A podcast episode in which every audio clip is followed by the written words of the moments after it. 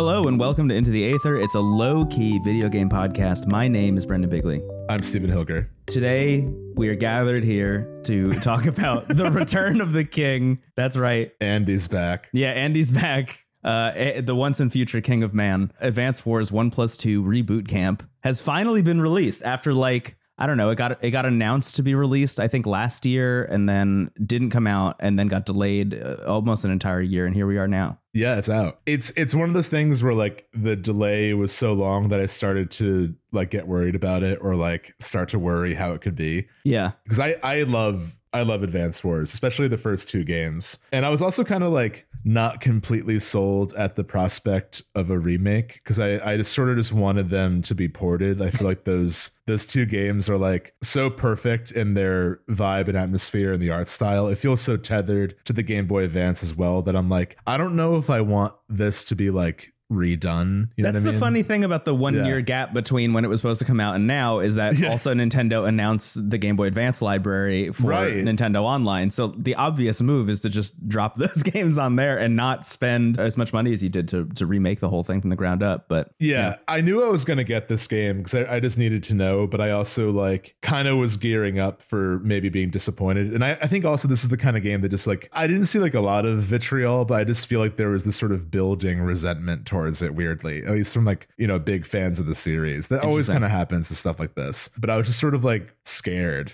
I don't know something something fearful in the air. That's funny because like so going back to you and I doing the Game Boy Advance episode, uh, yeah. what was that two seasons ago? I guess at this point, you are the big Advance Wars fan of the two of us. I think I I was of the two of us, I was the one vying to not include it on our top five. Yeah, it was a Stephen game. It was definitely a Stephen game. So you still liked it, but it, it just didn't. yeah, I like way. it. And yeah. look, I think it uh, like you were kind of saying earlier. I mean, it, it has some of the best art on anything re- released yeah. on the Game Boy Advance. Like it is like some of the most beautiful art and it seems weird to say like okay we're just going to do away with this like really beautiful pixel art and great character design all this stuff to kind of make a like 3D made out of clay models kind of vibe uh, for this remake. But that having been said, when they announced the remake, I actually got more excited to play this than I was to play those games originally on the Game Boy Advance in a weird way. Like I, I think you and I, maybe because of our different love for this game, came at it from completely different places. Where I was like, yes, I, I am excited about this remake. I do want to play this on my Nintendo Switch. I think this is going to be really fun, and I, I, that has never wavered for me. I've just been like yeah. kind of excited about it simmeringly for a while.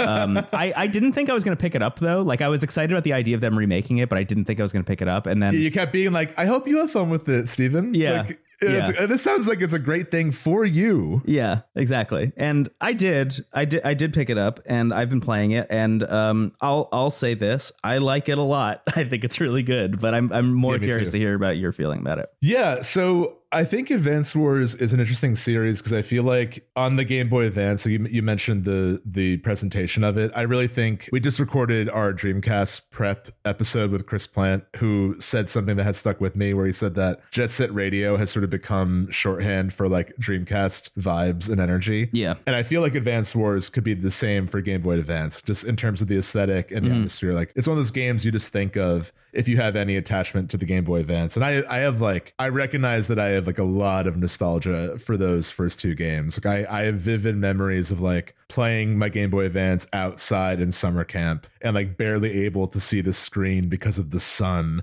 or using that terrible steampunk like glasses accessory to magnify the screen with the yeah. light bulb on yeah. it. And Advance Wars was maybe my first tactics game. I'm not sure if it predates uh StarCraft or not, but regardless, like I think it was the first tactics game that like really clicked for me as a kid. Right. And like I remember in our Game Boy Advance episode going back to it, I was now that I've been fully, you know, Fire Emblemified, uh, I was like, oh, it'll be it'll be cute to go back to Advance Wars and see like what a tactics game for babies is like. And then I'm like, this is actually harder than Blazing Blade. Yeah, yeah. it's it's uh it's by Intelligent Systems, the original. It's worth mentioning. Right. Right. So and, same and in, team that makes Fire Emblem. Same team. And in that era, I feel like, at least in the US, because that was the first time the US got a Fire Emblem game localized, was Blazing Blade. Yeah. Um, and that was also when the first Advance Wars came out. So, like, in that time, it felt like the series were really like Elder Scrolls, Fallout, like they're on the same level of attention and Yeah. production. Also, something I didn't know when we recorded that, that episode way back when is that this is also technically the first time one of these games has been localized because there was a Famicom Wars also that was Right. in the same lineage. So it's interesting that Intelligent Systems has always had these like dueling strategy games that I, I thought were completely disconnected for the longest time. It's like, oh no, they're by the same team. Oh, and they've both existed since the Famicom. what a bizarre, what a bizarre thing for Nintendo to keep greenlighting both series over and over again like that. Yeah, but it was kind of sad to see Advance Wars like kind of lose its way, especially like accidentally seeing that history play out with our console episodes. Like, Oh yeah. playing the first two games and then playing the two on the DS. Like, I know a lot of people who consider Dual Strike to be like the best of the series. Yeah. And maybe mechanically that's true, but like the main character said weak sauce at one point, and that just did it for me. Where I'm like, I don't like this as much. I just there's something about this that feels like it's kind of desperate, or like it's trying to be like really cool and just like not working in a Mm. way that like sort of the innocent, almost like Pokemon Red tone of the first two games like works way better for me. Yeah. And then Days of Ruin was like, I, I could see the logic because I think at that point, Fire Emblem might have been like more successful, and that game is trying to be more like Fire Emblem. Like it's it's a heavier story, units can level up. There's some really cool ideas mechanically, but I just really I miss the atmosphere of the first two games, and Yeah. I kind of learned like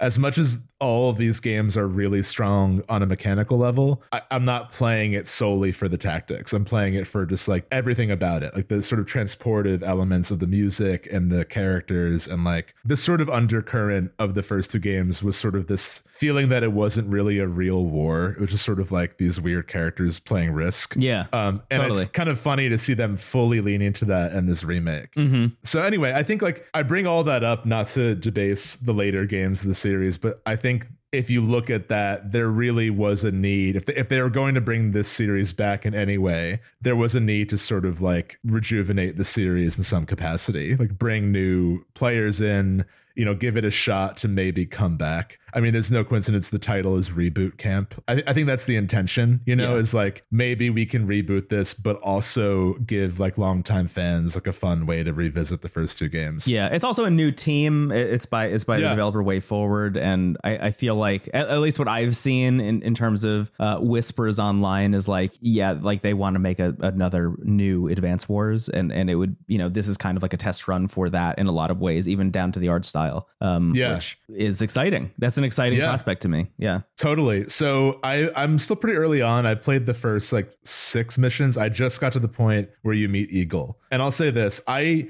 when they announced it, I was initially kind of torn on whether or not I liked the art style. I I really love it. Like seeing it in the game, this works way better for me.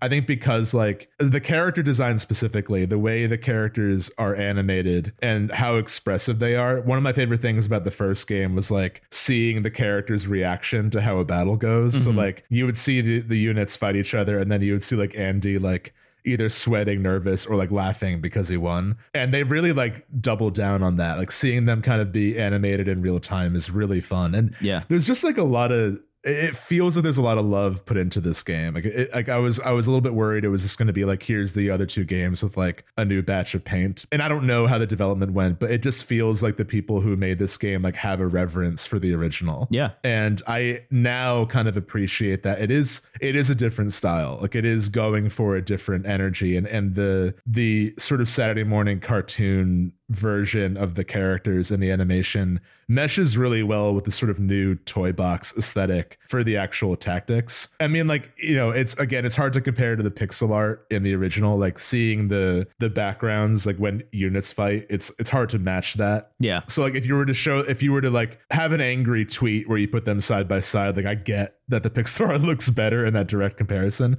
But I think the toy box aesthetic works for the mood they're trying to capture in this game. Yeah. And I also really am impressed by the way, like the way combat is animated and the sound effects and the use of the HD rumble. Plus, I think the way they uh, show how the units are navigating different environments. I really like. It's really cool to see like what fighting on top of a mountain versus like in a body of water, or like if it's snowing out. Like it, it feels exciting to see like what could happen in, in these new different parts of the map. Yeah, I think I think that I think toy box is, is the best way of putting it, as, as you already have. It, it, it does feel like taking your toys and kind of smashing them against each other in every which way you possibly can think of, uh, which is really fun. It, it allows, I think, it allows the player to be expressive by just seeing what's possible in in the space, which is really exciting. Yeah, I, I love it. There's also local multiplayer, which I'm very excited about, and there's online, which feels a little bit like Nintendo DS online, where it's like if you are right next to your best friend, you can play online. And it's like, uh, how does this work exactly? Wait, re- like you and I can't play online? We have to be in the same room and online? Maybe I misunderstood it, but I think one of us has to like make like, it's only with friends, I think.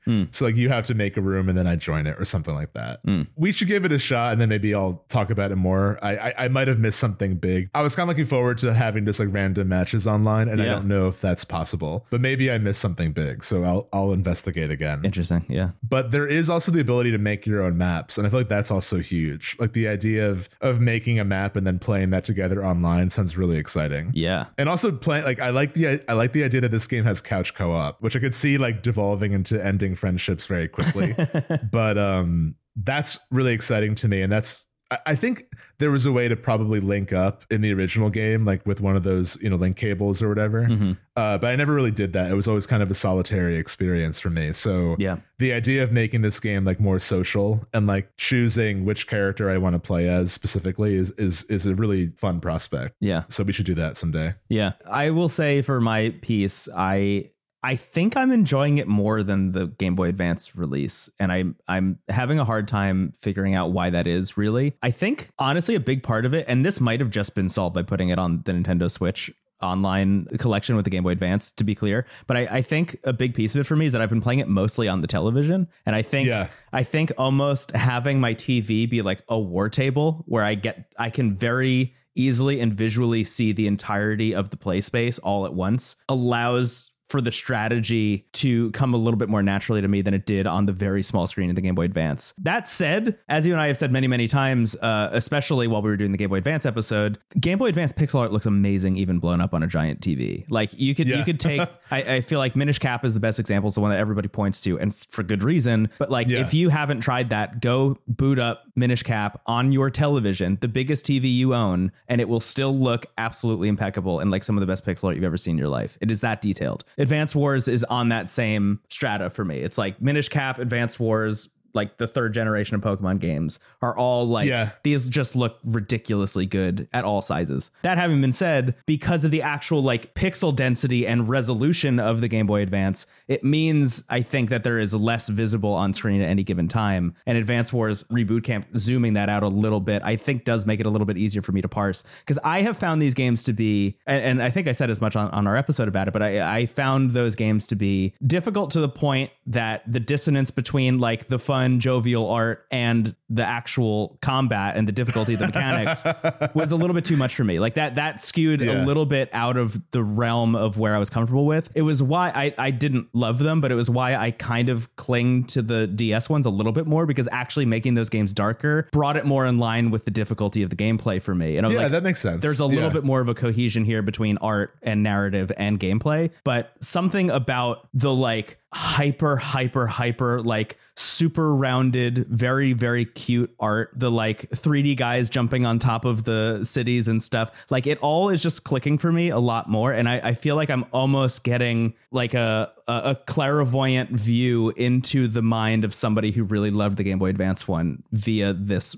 re-release, which I think is kind of what you want, right? That's like almost Yeah. part of the ideal of a re-release and a remaster like this. It's also really cool that they included the first two games because Advance Wars 2, for context, it it kind of feels like Golden Sun 2, where it's like I don't have the concrete data for this. I know for Golden Sun, like those were supposed to be one game, Right. but there just wasn't enough space. And it kind of feels the same for Advance Wars. Like Advance Wars 2 is like, you remember exactly where we left off, right? Okay, cool. Right, it's yeah, like exactly. starts like it's not even a sequel, just like the next day. I think it's notable that when you boot this game up, when you go to select the campaign, quote unquote, it just doesn't let you pick the second game, even though the game Yeah. itself is advertised as, hey, this is one and two in one collection. You can't start with two. The game makes you play through all of one before you can even start two. And I'm really, I'm actually really excited to get to two in this remake specifically because two, two is a little darker, and I'm curious to see how they balance that. Mm-hmm. It's not as dark as Days of Ruin, but like it's basically where the sort of big bad enters the the scene. Yeah. Like if you just look at the box art of every Advance Wars game, you can see the like scale of like the story getting a little heavier. Right. But uh the thing about Advance Wars 2 is that like it does do a lot to refine the gameplay of the first game. But like there I think they add a system. I'm pretty sure this was new in 2, but there's a system where like you can wait to use your CO power to make it more powerful. And, like even just that one simple switch made the matches way more interesting. Mm. And there's a lot more. I think the best tactics games present you with a lot of choice every turn. Right. And you're like, but also like risk rewards. Like I could use my power now, or I could like wait another turn and then and use a stronger version of it. Really get everyone where I need them to be to maximize this. Yeah. Maybe next turn is where I like lose everything. So maybe it's better to do it now. Yeah, so yeah. I love that. Um, there were some shortcomings of the second game. Like for whatever reason, they didn't. And this sounds nitpicky, but I think it it does do a lot to sort of um, damage the vibe because you know the first game has those animated moments of character when battles go Mhm. well or go poorly. For whatever reason, in the second game, they just didn't do that. They just like had the same face the whole time, Mm. and that always bugged me. So like even even just for the prospect of seeing the characters animate in the story of two, I'm very excited about. And I think like the biggest thing for me to sort of like defend the reason that this game like should exist is not only just like the reverence the team clearly has for Advance Wars, but I do think the games will benefit from being put together, kind of like Legendary Edition. Like there was just a need to have like all three Mass Effect games with all DLC in one place. I do think having Advance Wars one and two like be a singular piece is is was a really smart move. Yeah, yeah. I, th- I think specifically the the bird's eye view of saying, okay, the goal is to take these two games and smash them into one. I think al- allows for a little bit more cohesion across the entire thing. Is, is what you're saying, right? Like that. It feels to me like you know, uh, it's a business decision that we will never be made privy of. Like we will never actually know the inside Yeah. reasoning behind this. But that decision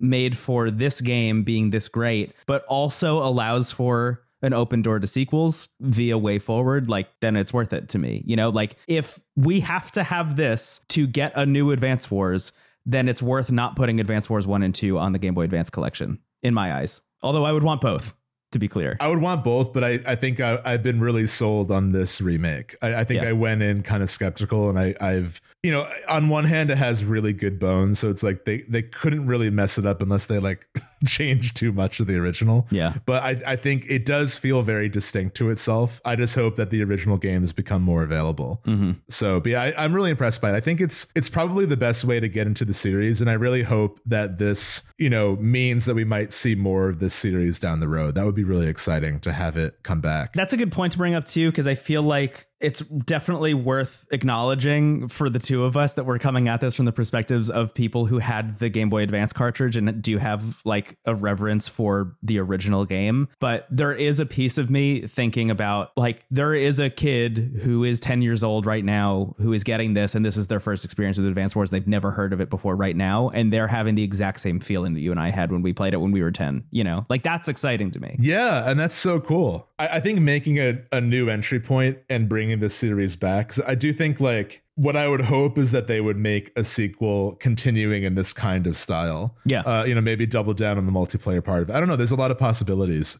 especially with like user made content. That that is really exciting to me. Right, yeah. I just hope the online can back it up in some way. Advance Wars maker. Yeah, right, exactly. I mean, that's games that like give you the tools to be creative within the systems. That can be so inspiring to so many people. And we we actually have gotten cool games out of that. I mean, like the the big ex- example I could think of off the top of my head is like the modding scene of Warcraft 3 and then getting Dota basically. Yeah. you know, not that I think something as dramatic would happen with like Advanced Wars levels, but still it's like to me like those kind of tools existing is is a really cool thing and can really like make game design feel more approachable because i think when we were growing up the idea of like making a game felt so like unbelievable like who on earth is doing this you know I'm imagining 15 years from now when for some reason Pachinko is the biggest game on earth and everyone is like, where did this come from? Was it the Pachinko machines in arcades? No, it was actually the uh, level creator in the Advance Wars sequel from WayForward that for some reason somebody just made a Pachinko machine inside Advance Wars. And, uh, you know, next thing you know, here we are. someone made a really good match three in advance wars Konami's the biggest company on earth Yeah. now. that's all we do now i got three maxes in a row but anyway yeah it's it's really good I'm, I'm really happy just to like be back in this place and i'm excited to see more of it Yeah. i'm still really early on so Look, I don't want to fuck you up, Stephen, but uh, it looks amazing on the OLED Switch screen. it is like d- just the vibrancy of Yeah, right. all of the color choices pop so beautifully on that screen. I really hope they announce a new Switch soon so you can experience that. So my Switch, I don't know if this is a common issue, but for whatever reason, it's not like a deal breaker, but the edges of the screen have like a yellowish hue for some reason. Yeah. And it's only really noticeable if there's like a white background, but like it's like really noticeable if if the background isn't like a darker color. Mm-hmm. So I'm definitely in the market for like a better screen. And I, I'm like, I know the minute I buy an OLED, the the Switch Pro is gonna come out. Yeah. You know, Of course. so I'm just like, I think if they announce if we don't have any news this year, I'll get an OLED. That's kind of my thing. It's like if we don't hear anything this year, Yeah, truly, even if you need to sell it the next month because then they announce the Switch Pro, Yeah. like I think I think it'd be worth it for you. Yeah. but I mean, I usually play a dock, so it's not like urgent. But uh, you know, why why settle for a yellow hue when you can have a nice OLED screen? Totally. I yeah, I've been I've been playing handheld a little bit more uh, ever since getting the OLED. Honestly, I've been playing handheld more in general, but I've been playing handheld a little bit more recently because I'm still playing Final Fantasy 12 and it's very much my like before bed game Yeah, now. yeah. But uh, I I did throw on Advance Wars for like a hot second just to see what it looked like because I I kept thinking to myself like that probably looks really good, right? And guess what? It does. Also, I have to say I love the music too. I mean, I was awesome. that was another thing I was nervous about because I'm like, don't touch this too much. The original score is like that GBA bassline is like the best shit ever. Yeah. But they did a great job. I mean, they like tease you with Andy's theme because it's like the best song in the game. And I'm like, oh shit, here. There are different versions of it based on how the battle is going. You guys are too much. Thank you for this. I will say, just to double back, the one of the things that I have noticed uh, now that you know we are however many years into the Switch life cycle, I guess it was 2017, so we're I don't know six years in. Jesus. Both of my Pro controllers are starting to fail now because Yeah. I, I got them like right when they came out. Like I got both. I got two Pro controllers like right when the Switch came out, and it came out alongside the Pro controller. I bought two of them because I loved the Wii U Pro controller. I was like a huge proponent of the Wii U Pro controller. I thought it was like one of the best controllers ever made. It had the battery. So, do you know about this? The, the Wii U Pro controller had the best battery life of any controller I've ever seen, specifically because Nintendo had so many leftover 3DS batteries that they just started putting them in the Wii U Pro controller. So Oh wow. so it was literally the battery they used to power two screens, one of which was 3D, and that entire console was just being used to power a controller. So it would last like Kindle levels of time. it would be like I I would forget to charge it for like like five weeks. That's my biggest complaint with the PS5 controller. Like, I, I love what it's doing in terms of hardware, Yeah. but it, it lasts like I have I have to often like pause whatever I'm playing to just let it charge. Yes, me uh, too. which is kind of Yeah, the biggest fumble of all time was that uh, like two hundred dollar version of the controller. They made the DualSense Edge having worse battery life. That was like literally the only the only thing they needed to fix If they were like, yeah, the DualSense Edge, it's our new high-end pro controller. It is completely the same except it has better battery life. I would have bought it. Like that Oh, yeah. would have been a no-brainer. That's the only thing I needed. Everything else is cool. Like I love everything else about it. It seems really great, but the fact that it has worse battery life than the regular Edge, non-starter for me. Can't do it. Yeah. Anyway, my my my Switch Pro controllers, both of them have drift in the joysticks now. It's like kind of wild that that hasn't been resolved. Especially considering the fucking Dreamcast controller, which I'm holding and shaking at the camera right now, has Yeah, the right. Hall effect sticks that are like becoming like the hot new shit now. The Dreamcast had it in 1999. They fixed this already. Can I say something really uh, bold and controversial? Yeah, please. I love the Dreamcast controller. So our Dreamcasts have arrived. Yeah. Uh, we have them. We've been playing them, and I've been playing uh, a game on it that I'll talk about later. But um, I was playing a fighting game on the Dreamcast, which you know, fighting games are that's the ultimate test of a controller, right? That Yeah. is like if you can play a fighting game on a controller and have a good time, then you know it's a good controller. I switched to a different system, and I I was like, what is this fraud in my hands? Like, what is this like imposter? It doesn't have. I love the feel and the impact of like the weird like. Whoa. it's- it's- I I really like. I, I always thought the Dreamcast controller was like amongst the the clowns of the class, like N64, like all these just terrible, overly ambitious but not thought about in hand controllers. But I think the Dreamcast controller not only has cool stuff in it, like the VMU, which we'll talk more about one day, but like I just think it feels good to play on, especially fighting games. That's interesting. Um, I imagine that was a thought given the like ties to the arcade. You know, arcade games need to play well on that controller. Yeah. But it just it feels like everything I do feels like it has a lot of weight to it, which I like. I've been surprised. I, I wouldn't say I, I've found the same reverence for it that you have yet. Maybe I will later. Maybe when I start getting into fighting games for real, or like if I get really into some of the racing games on there. Um, but I have found in the stuff that I've played so far that it is surprisingly comfortable in a way Yeah. in a way that doesn't look like it should be. And you know what the biggest thing for me is? I'm just like I'm staring at it right now. It's like my biggest pet peeve about the controller. Over everything, even like the size is weird, the button placement's weird. Like everything about the Dreamcast controller is weird. The thing that drives me up a wall though is that the the plug is on the bottom of it. Yes, that's the only that I feel like that was the the fatal flaw. If the wire was on top, everyone would be like, "Yeah, best controller of all time." Maybe, yeah, and and again, it has the Hall effect analog stick, right? Which means uh, if you, if you don't know what the Hall effect stick is, the Joy-Con drift that you've been hearing about that is also prevalent in like the Xbox uh, Elite controller and also the DualSense Edge. That is because of the the friction of using the analog sticks, and it can it can wear away some of the components inside the analog sticks, eventually leading to drift in in analog sticks. The Hall effect stick, uh, which is becoming popular again, like you could buy. Uh, there's a company called GuliKit making Hall effect sticks that you can install into your Joy Cons, which is wild. But the idea is that it's essentially a, uh, an analog stick floating on a bunch of magnets with a bunch of like magnetic capacitors under it, which is registering movement. But because things aren't actually touching at all, there is no friction between it. It means its shelf life is like a hundred years or something. Like the, the numbers Yeah. are wild by comparison, but it's just amazing that the Dreamcast had it in 1999 and then everyone bailed on it specifically as a cost cutting measure. Hall effect sticks are more expensive than not, uh, is, is what I found. But still, I mean, the dream, like you and I have these Dreamcasts, you know, that are from either the late 90s or the early 2000s, and these controllers still work. Miraculous. Yeah, I turned it on and I had to change the date of the console, which which was tragic. it was set to 1998, and I'm like, eh, close. Yeah. Um, what would be what is your favorite controller of all time? What's what's the number one? My favorite controller of all time. Yeah. This this is going to be a hot take, especially considering I just dunked on it. But it's it's the uh, Switch Pro controller. Oh, interesting. Of all time. Wow. It it is Wow. actually my favorite controller. I think it is the most comfortable controller. I use it like even if I'm playing stuff on my computer, I will plug in the Switch Pro controller. I just I think they're I think it is so comfortable. The the close second for me is the Xbox Elite 2. Got it. Which just because of the utility of it, like the fact that I can have the uh, the back paddles and like map one of them to screenshots. Because if you've listened to the show long enough, you know I'm obsessed with photo mode. But even outside of that, like having the paddles to have like the A and B buttons on the back, I find is super helpful. Or if I'm playing like Elden Ring or Dark Souls or something, using that for like rolling and backstepping is. Uh, I am sorry to say this. It's a game changer. What about you? I do also like the Switch Pro controller. I, I thankfully haven't had it drift yet, knock on wood.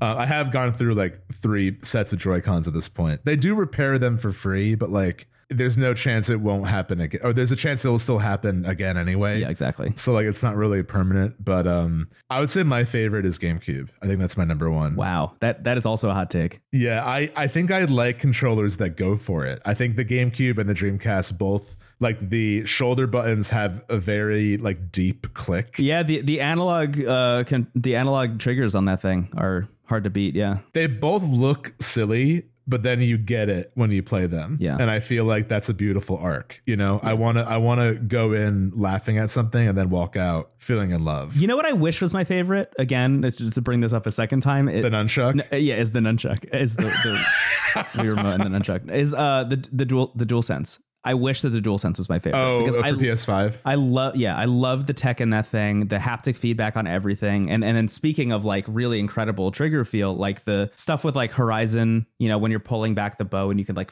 feel the weight. Yeah, Ratchet and Clank. Yeah, or Ratchet Yeah. and Clank is a great example. Or, or um what was the other Returnal like really fucked me up. Like the the feel of that is amazing. It's just the battery life is awful. And the the secondary thing for me that really rubs me the wrong way for some reason is just I, do, I don't like the materials it's made out of. Like I think the material doesn't feel as good in the hand, and I would rather be using a different thing. Um, but the Yeah. DualSense, I think like if we were just to talk specs. I think the DualSense is like where controllers should be, and and even I remember when the PS5 came out, Phil Spencer, who's the head of the Xbox division over at Microsoft, was like, "Yeah, this is like the best controller ever made. It's so interesting, and we want to make something like this." And I'm just waiting for that. Like I want that to happen. I want an Xbox controller with that stuff in it. Playing the uh, what was it called? Astro's Playroom. Yeah. Um, I mean that that game is in some ways a tech demo. I mean, many ways it is, but like it's like one of the best tech demos ever, Yeah. basically. Pretty much. Uh, but it shows the capability of that controller in a way that feels really exciting. Yeah, it's a, yeah, it's amazing that that entire game exists to get you excited about the the controller.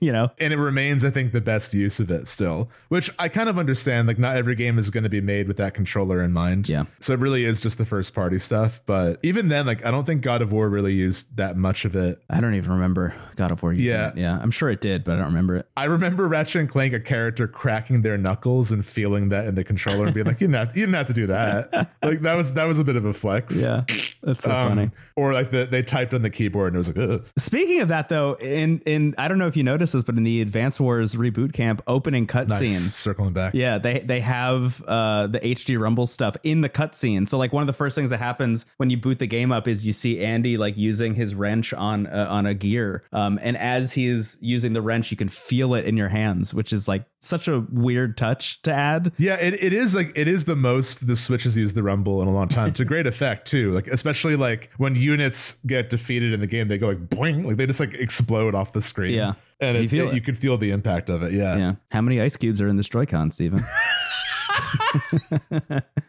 Um, anyway, Advance Wars One Plus Two reboot camp is wonderful. Uh, I'll maybe we'll talk about it again once we get further in. I'd love to talk about it again at least when I get to two. Then that might be a fun conversation to have. Yeah, I, I would be curious to hear about that. I don't. I would like to say that I would hit that. I don't know if I will. Um, but if you do, I, I would like to hear about it. Oh, it's also worth noting there's two difficulties. There's casual and classic, which is sort of like a nod to Fire Emblem, it feels like. But there's no permadeath because you're not, you have nameless, faceless units other than the commanding officer. Yeah. But I think with that means, from what I've been told, is that classic is like the original Game Boy Advance difficulty, which I've been playing on. Hmm. And it is tough. I streamed this for a bit. I, there was some technical issues with the stream, so I don't know if it's going to be available or not. But I was just like chatting and having fun. Then I was, oh, wait, I lost three turns ago and didn't even realize. it. like, I just, I just been like soaking in the, the fun colors and characters. Yeah. And I'm like, oh, wait a minute. I don't have enough units to seal this victory. Oh no. Yeah, it's it's tough. I think it's tough in a way that at least for me, I've always like been really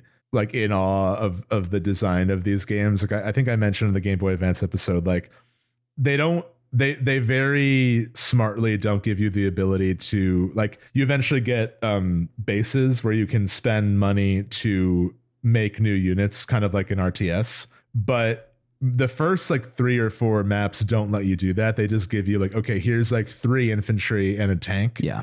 And you have to figure out how to win with just those units. And to me, that showed like impeccable confidence and knowledge of their own systems. They're like, we know you can make it work with these units, but you have to make it work in a specific way. Yes. And even when you do have the ability to like I, I get scared of levels that give me too much power because I know they're going to be brutal. Like if I'm if I'm given an airport, I'm like, shit, I might as well just go outside and not even play video games anymore. Yeah. Because like what they what they expect of me if they give me this much is going to be wild. That is, uh, yeah. Not not to continue this conversation too much longer because I feel like we are wrapping up, but why not? Uh, I, Yeah, yeah. I I feel like that's kind of my pushback with Advance Wars is like as soon as you introduce the idea of me being able to spawn my own units, I feel like the game is a little bit more hands off in terms of its like designing maps and encounters for me, right? Like when I when I have to make the decision of there are 15 different units I can choose between and I need to figure out which ones I need to figure to like solve this puzzle, it feels a little bit more broad than I want it to be, you know? That's why I really eventually you can choose who you play as. In in the first game, it's usually Andy, Max, or Sammy. Yeah. And Andy's like the all around like he he has no strengths or weaknesses, but his special power is he can repair all units for two damage, which is honestly fantastic. It's huge. Yeah, it's a yeah, huge. Max is really good. Like all his tanks and melee uh, units are really powerful, but his range is really bad. And Sammy, her like tanks and like uh, mechanical units are below average, but her infantry are really strong and they capture points twice as fast. And her like APC and um, like helicopter units have more distance, so you can get units around faster. So what I I love playing as Sammy specifically because the design is so focused on capturing points that Right. that becomes like my mission. So I, I try to almost ignore combat just to get a unit to their HQ as quickly as possible, um, and it can be really thrilling because like you are at a disadvantage otherwise. Mhm. But I find her her strategy is the most compelling to me. Yeah. But there's some really cool in, in two they add some more units. Like there's or they add some more characters. There's one character I remember who is like all their units are cheaper, but they're like just a little bit shittier, which is like kind of funny. Uh, but you can make so many of them. It's sort of like a a, a Zerg strategy almost. Yeah. And then there's the opposite. There's a guy who's like all his units are great, but they're really expensive. So I, I love that every character kind of gives you that central design if you like dig into what the play style is supposed to be. Yeah. But I, I know what you mean. It is it does get a little harder to follow at a certain point. Yeah. That said, I'm still liking it a lot and uh, I, I would recommend it. I think it's fun. It's fun. Uh, why don't we take a break and come back with more video games? That sounds good. I, I love those things. I just think the nunchuck needs a second chance, you know? Like not even the Wiimote, just the nunchuck. You're saying this like a bit. I agree with you. I, I do like the nunchuck a lot. I like the Wiimote and nunchuck. I am so excited. We haven't talked about this really at all, but I'm so excited for us to eventually one day do the Nintendo Wii as an episode. Yeah. Because I just want to have a Wii in my house again. And I am so excited to use the Wiimote and nunchuck. Yeah, I, I enjoy them too. To be clear, I just think they're they're one of the more esoteric designs. Totally. but I sure did play so much of Dragon Ball Z Budokai Tenkaichi 2 on the Wii, where you had to literally like do a Kamehameha with the Wii. Oh remote my God, really?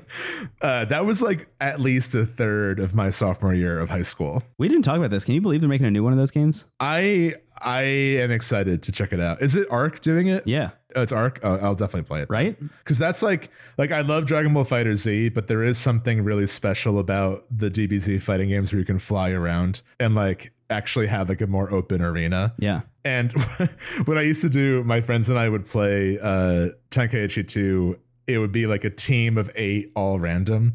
So we would have like you know God level Frieza, Yajirobe, Krillin, uh, Garlic Junior, Goku, Super Saiyan three, like just wild. And it was so funny to see because some of the char- like a lot of the humans couldn't even fly. So like if you're playing as Yajirobe, he would like run up and then lose his balance and fall down. And I remember that actually I won because it was Yajirobe versus Frieza. Frieza did his like death beam and Yajirobe fell out of the sky. And then I threw a rock at Frieza and won. And I'm like, this should have been an episode. This is incredible. Uh, but I, I guess I should probably get the new one, shouldn't I? Now that I'm like no no filter, just talking about how cool Yajirobe is into a microphone. Yeah, I think you got to get it. and I think I got to get it. I'm excited about it too. yeah, we should get it. Anyway. anyway, take a break. Yeah, that sounds good. Bye bye. Bye.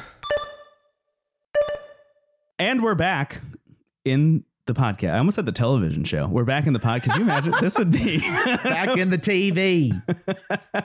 uh, welcome back to the show, everybody. Uh, before we move on to the next segment, I wanted to make a quick announcement, which Yeah. I, t- I technically kind of made a couple weeks ago already in passing, kind of by accident, but here we are. I'm, I'm going to say it officially. Um, I have a new show. It's a new podcast. It's a video show and it's a podcast. They're one and the same. And depending on where you access it, you will either get a video or you will get audio. But it's called Wavelengths. Uh, you can find it at wavelengths.online or in the show notes down below. But it's essentially a, a, show about video game news. And um, this, this, for those of you who have been listening for a long time, know this is a long time coming. I think you and I have talked in the past about the idea of like adding a news element to the show and realize like it's not the best fit. Um, Yeah. A couple years ago, 2021, I started what is essentially a, a prototype version of this show that was called Good Morning Video Games, um, which was a short-lived experience. Short, I mean, it was like a couple months, but it was a short-lived experience where every weekday before work. So I would get up at like 7 a.m. and I would record uh, essentially a show about video game news and then edit it and release it before I clocked in for my day job. And I did that every weekday for about like two and a half months before realizing like this is burning me out faster than anything Yeah. I've ever done in my whole life. Like it just wasn't sustainable for me as a person uh, Right. who loves sleeping. I, as as somebody who uh, in high school was like diagnosed insomniac, slept like one or two hours a night. I have really come around on the idea of sleeping. I think it's great, and I think everyone should get enough of it. Um, and I sure was not when I was making Good Morning Video Games. it was not the way to do that. Um, so honestly, ever since hanging up that uh, hanging up that coat, I've I've been thinking to myself like I do want to keep doing some version of that, and I just didn't really know what the best way of doing it was. And I had I had started Good Morning Video Games as a video show specifically because I wanted to challenge myself because I, I feel like I know audio so well and and one of my jobs before working in the current position that I'm in was literally making like multiple audio podcasts every single day. Like every day I would have to make like a 10 or 15 minute show for like four or five different podcasts. And I just I've gotten really good at like sitting down, recording, editing, getting a thing out there like really fast. But I was like, I want to get to that point with video as well. And that's where Good Morning Video Games came from. Um, but I think sitting back and asking myself, like, how do I how do I continue to pursue my love of covering video game news and covering the industry in a way that feels sustainable and feels like something that I can do? Because as Stephen, you know very well, like we're all about sustainability in terms of like our time and the amount of Yeah. time that we can devote to our projects and making sure that we have enough time to devote to all of the projects that we have going on outside of Into the Aether. it takes kind of what you do with Good Morning Video Games to learn what is sustainable. I think a good example for us is like I think only now do we have like a sustainable schedule for the Patreon. There was a while where it just felt like too much or like Yeah. we weren't really sure like what to make for that space or like how often to make it or how often we could make it. So I think you do have to like try a lot of different things out to see what works best for you. And I think also like it's very easy to be overly ambitious right away and not in sense of what the idea is, but in the sense of how often you're going to do it. Like I've Yeah. mentioned before when I first started drawing, I was like, cool, I want to draw 8 hours a day. I went to bed speaking of weird sleep warning of this episode. I would go to bed at seven to wake up at three in the morning to draw for like five hours before work. And I did that for like months. I oh remember my God. friend made fun of me because she was like, Hey, do you want to get dinner tonight? And I was like, I was like, what time? And she's like, I don't know, like 7:30. I'm like, no, that's way too late. Like, what, what oh, is no. happening with you? But then I learned it's like, you know, it's not worth you know, once you put that amount of pressure on something, it, it's a it's a guaranteed way to burn yourself out, Yeah. or to make you resent the thing you're working on. Yes. I found it's much better to like like drawing is, kind of unique because it is sort of a muscle you have to train. So like Right. for me, I'm very comfortable being like I might I might only get to draw for 10 minutes today, but I'm just gonna like pull out my sketch pad and work on something. Mm-hmm. And and that is actually more helpful than forcing myself to draw for eight hours, you know? And Yeah. like I don't know, it, it's different for everybody and you'll find what works best for you. I think for us, because we are so widespread in our interests, like we're we're doing the show and we're working and we're also living our own lives and we also have our own creative endeavors on top of that. Like Yeah. uh, it, it takes a while to find. That's actually a question we're asked constantly, and and I don't want to act like I'm an expert on this because it's an ongoing process. But we are asked often, like, how do you find time to make the show and to play the games? And and it really is. Uh, I don't have a concrete answer because it's a, it's a constant journey because our schedules are also always changing. So Yeah. like, I, I think it really is about finding a ritual that works for you that feels positive. Like during the show, like I look forward to recording every Sunday. It's work, but it's not like a something I resent, and it's something that when we don't do it, it feels weird. So to me, that's a good sign that like okay, we found a ritual that works. But anyway, don't mean Yeah. to take the attention away from No, you. no, no, no. I, talking I think that's all. show. No, that's all super worth bringing up. I, I, I think. Yeah. Uh, no, I, th- I think that makes sense. I, and and Yeah. is good uh, color to where wavelengths came from. So like Good Morning Video Games, I, I don't really consider a failure because uh, it, it led to this in, in that way. But I, I've just been kind of like figuring out how to continue pursuing that love for such a long time. And uh, it was like a couple weeks ago, I think like a month ago, just about, I literally, I couldn't sleep. Like I couldn't get to sleep because I was just like thinking about how to bring it back. And I was like, I just got, I just have to do it. And if you've been listening to the show since the beginning, you maybe know that my strategy whenever starting new things is to just do, just like do it, uh, and then like figure it out later. So the first couple episodes of this show, for example, like you and I didn't have a format, we didn't have a name, even we just kind of sat I didn't down. have a mic. I just sort of talked into my laptop, and I was like, "Yeah, I think games are pretty cool. yeah, I haven't uh, played them in a while."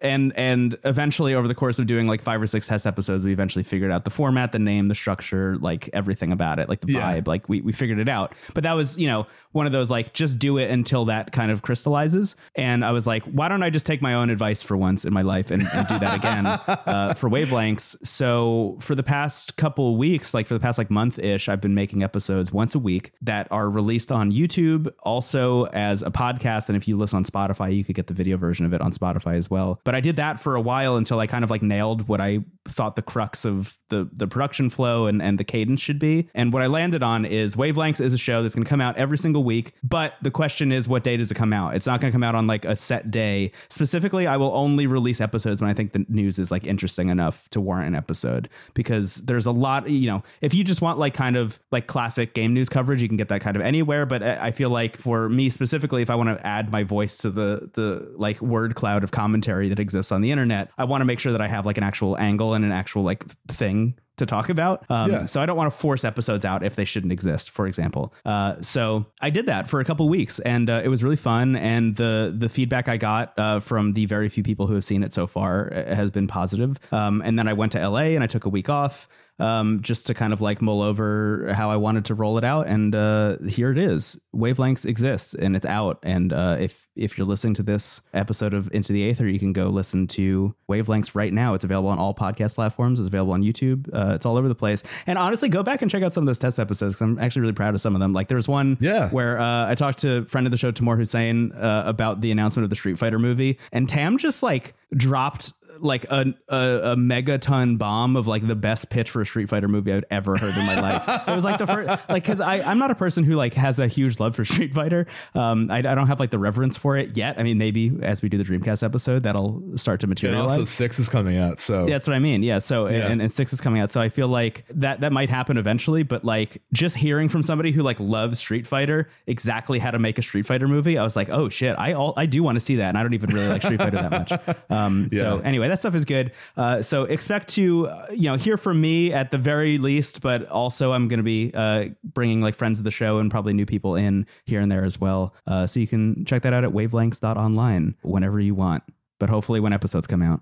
I'm really glad you, you yeah, you found uh, like we said earlier, like you found a a schedule that works for you. Because I know this is something that you've been wanting to do for a really long time. I mean, even when we started doing this, like you said earlier, there's always the question of like how often do we want to talk about news? And like we'll still do like if there's a Nintendo Direct that's like unbelievable, we'll, we'll do a, a weird episode about it. But Yeah. um, news has never really meshed with the show, so I'm really glad you found an avenue for it that's been working so well for you. Yeah, yeah, because yeah, Yeah. even in the like, there are sometimes Nintendo directs that we don't talk about, right? Like, it's not a given that if there's a Nintendo direct, we'll talk about it. There- Actually, there was one this week, and we're not talking about it this week. You know, Yeah, Um, yeah. So it, it's not it's not always going to fit the show, um, but that's that's I think where wavelengths is because I it is stuff that I like talking about and and want to talk about on a more consistent basis. So uh, you can check that out there. I do appreciate that our second season was like accidentally a true crime podcast about the Twitter presence of the Pokemon Company and yeah, the lead up to Sword and Shields. Uh, that was hard to not talk about. Yeah, that was Yeah, it was like every every week they're like, "Here's a ghost in a teapot," and I'm like, "Fuck! How do you expect me just to like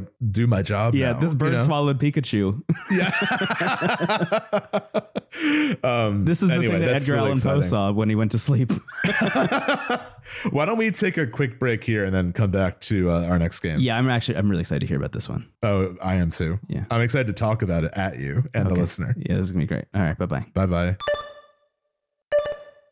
Brendon, Stephen. So last week you brought Final Fantasy 12 to the show and you were saying that you're kind of in this mood to revisit games that maybe you, you really clicked with but moved away from or maybe just ones you want to give a second chance. Mm-hmm. And that inspired me because there are a few games that I've played in the years doing this show that I felt like I might have a bad take on. Do you ever feel that like crawling feeling under your skin where you're like, is this a bad take? Yeah, Disco Elysium is is the the game yeah. that is constantly it's it's my sleep paralysis demon hanging over me at all times. I I, I think like we we uh the episode we have about Disco Elysium is is not an ultimatum by any stretch. Nor can there ever really be a true ultimatum because things are always changing and growing. But that's a game that I really want to revisit. But th- there are a few games where like my my feeling playing Disco Elysium was like I love what this game is doing narratively and and just creatively, but I don't really love playing it. Um, yeah. like I, I don't love the act of playing it, and I'm open to that changing because I think I, I don't know. I remember when we talked about Disco Elysium, I kept kind of referring to it as having point and click DNA,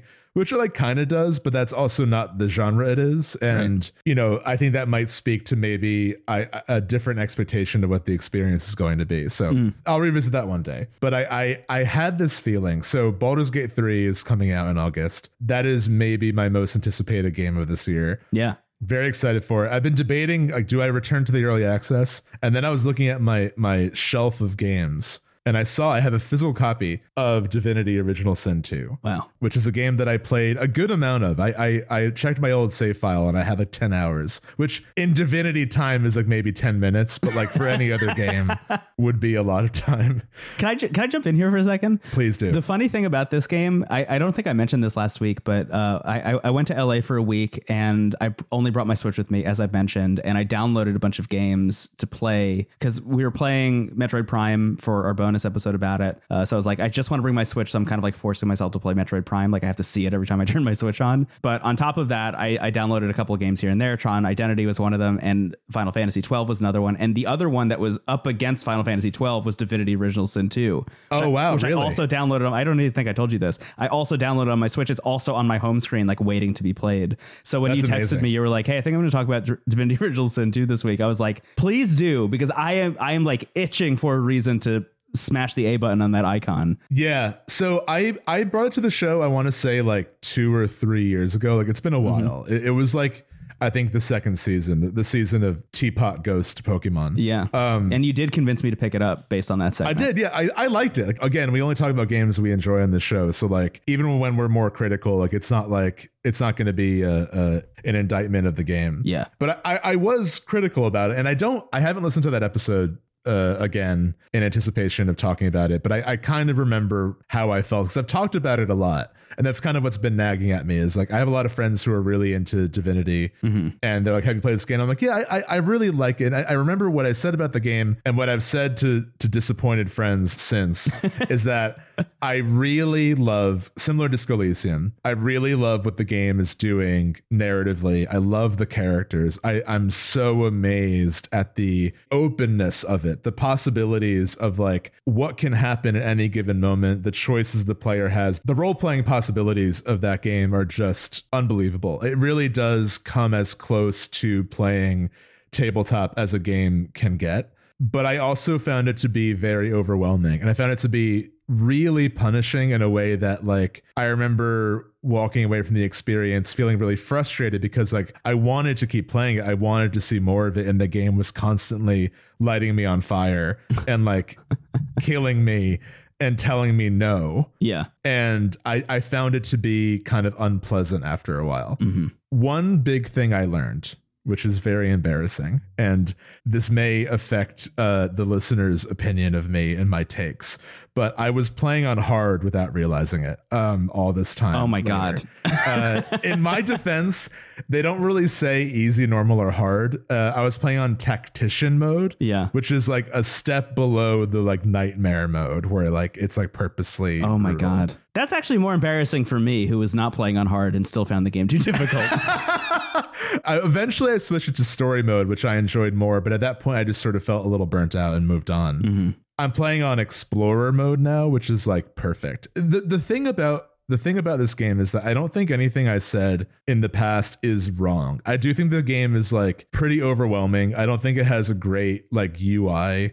Um, there's like a tutorial part of the game where you're on a ship and like the bottom deck of the ship is supposed to be like the tutorial part of the game, but like it really just sort of mocks you more than anything. Like you're searching all these things, and like mm-hmm. there's like a, one of the first things you can search is a haystack, and the narrator goes like, "Were you expecting a needle?" I'm like, ah, like what?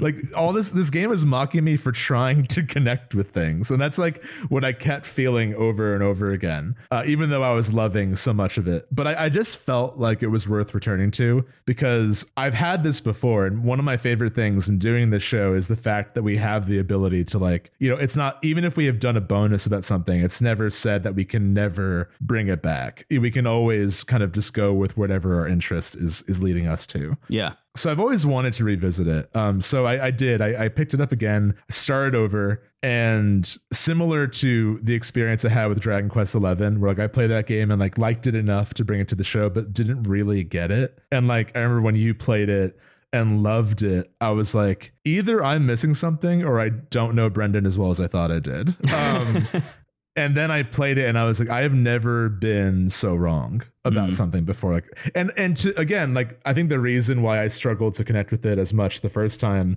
was the version I was playing. For one, right? I was playing the the non definitive edition version.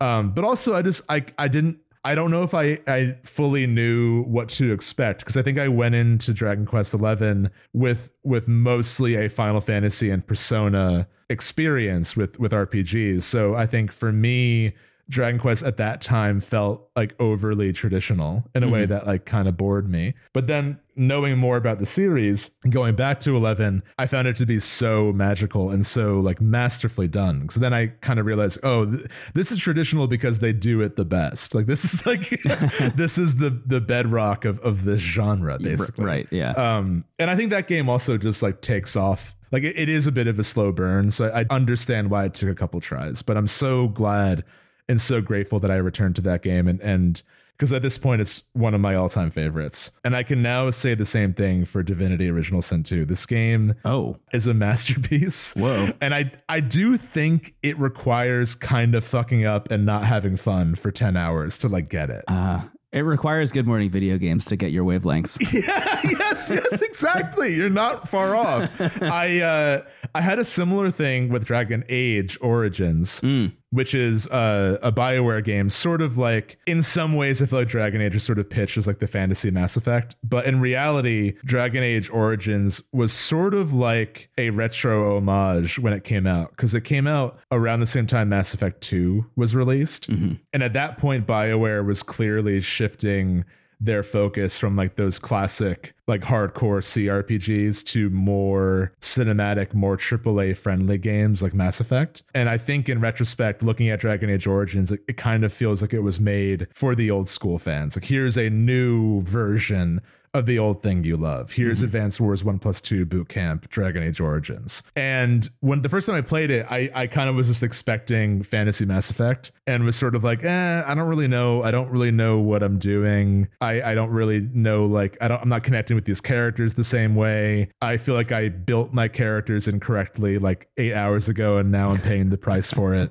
and dropped it, but still had that like little bit of intrigue left where I'm like, I know I'll play this again one day. And then when I did, I fell fell in love with it, and that's one of my favorite games. So like, there's something about the the style of CRPG, at least for me. Maybe it's just the Stephen thing, but I do think to really get a sense of how open and how ambitious this game is in terms of like adapting to the style of role playing you do have to kind of see it in multiple playthroughs, even if they're not complete. I think just like starting the game a couple times and getting a sense of like what your playstyle is going to be and like which characters you want to use. Because this time I actually, so uh, this will be spoiler free, but just to kind of set up this game in case you don't know it, the game begins and essentially when you make a new game file, uh, you can choose who your player character is and there are six already written authored characters. And what's really fun is that you can essentially hear each of their backstory performed by them So one of them is called the Red Prince, who I think I mentioned before, who's this like The cover art for that episode, if I recall yeah, correctly. really snobby lizard guy. And if you listen to his backstory, he was like, I was a prince.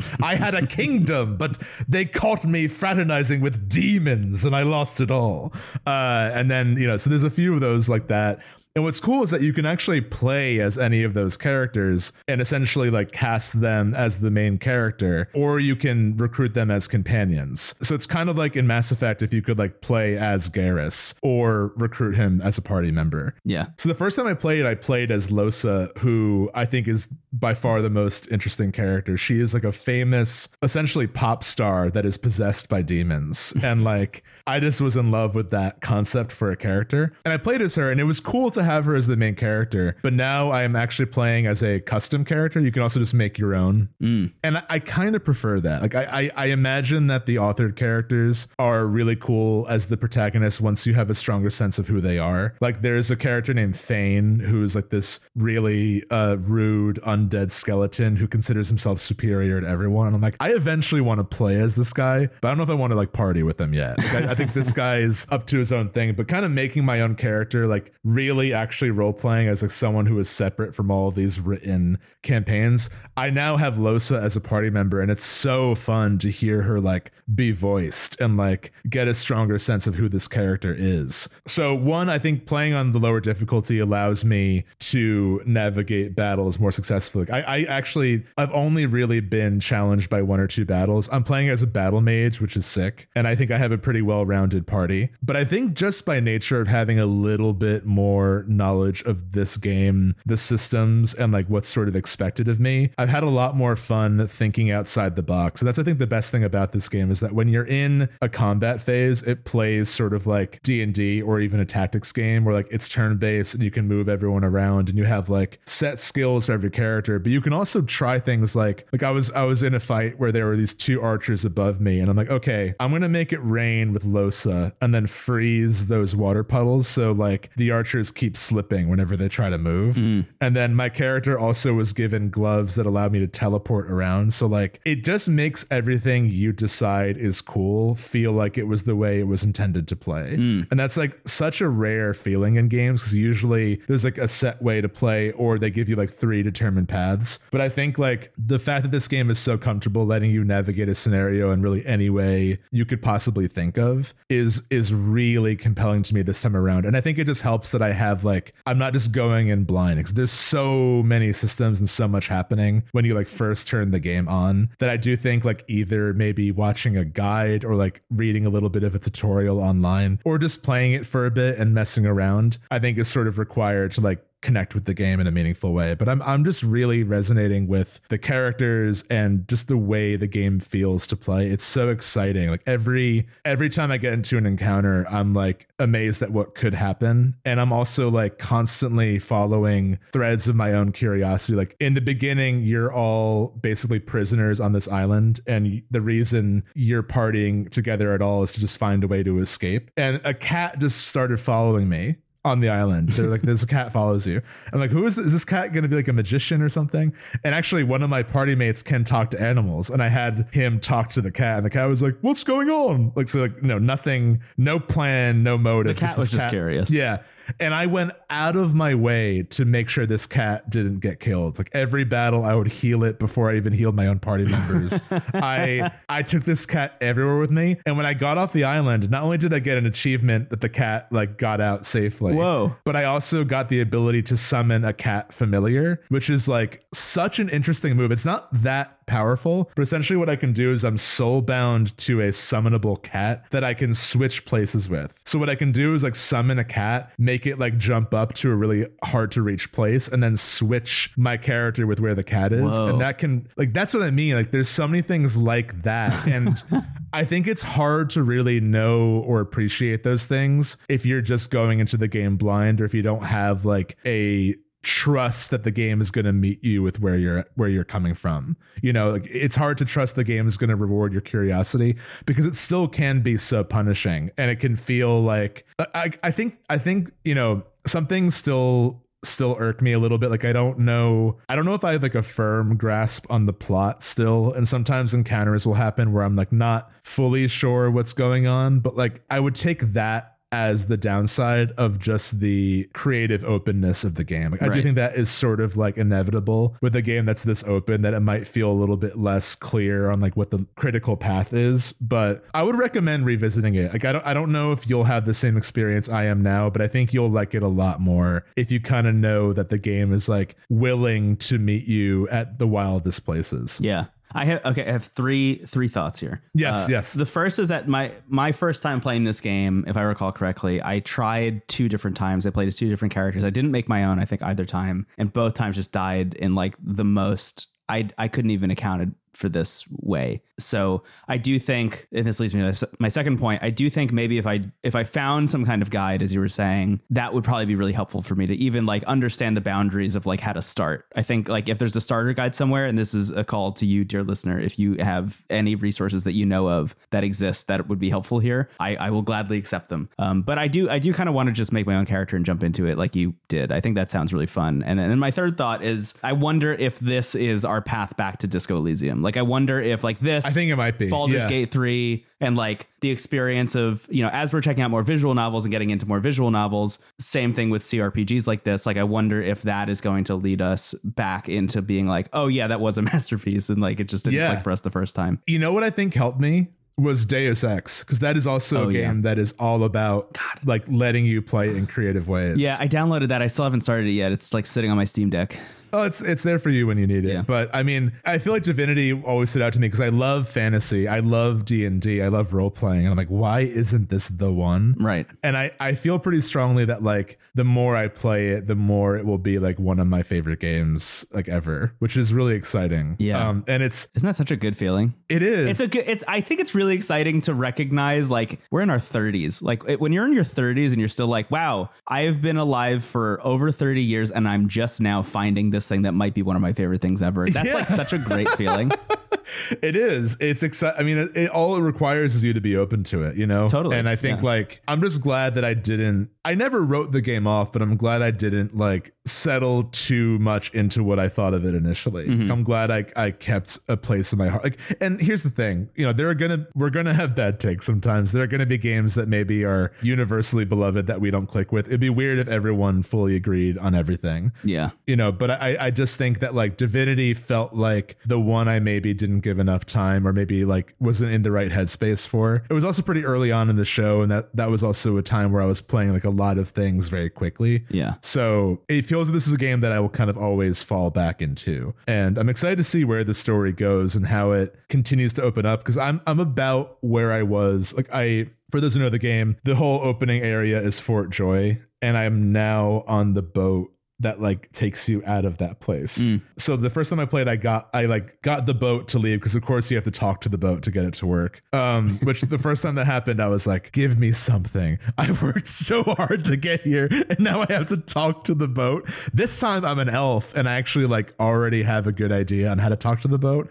And the thing about elves in the world of divinity is that this is kind of weird, but they can eat part of a corpse to see their immediate past. So Whoa. in many battles, I'll just like find a head or an arm and like eat it, and then like be given way more context of like what led to this than if I wasn't an elf. So that that stuff just makes like same beats of the plot, but I'm already having a wildly different experience getting there, um, which is so cool. And again, I think that requires multiple playthroughs to really appreciate because the first time you play it, you're not going to know what is like unique or not. Yeah. It's just going to feel like it's all standard. Yeah. So yeah, it's it's it's awesome. I'd be very curious to see what you think if you revisit it. But I would say yeah, make your own character and also play on uh, either explorer or story. I just think it's also like that's as much as I enjoy the combat, I I'm not there to like get overly punished. Playing on explorer is nice because the battles that have been hard felt like this should be a hard battle. And I think what's cool too is that the hard battles aren't like well you should be higher level. It's like I need to be really creative and and how I approach this. Yeah. That's what you want. Yeah, I want to change like how I'm navigating this arena. You know, like I have a my party is I have Lohse, who's the enchantress, the Red Prince, and Ifan, who's like a ranger.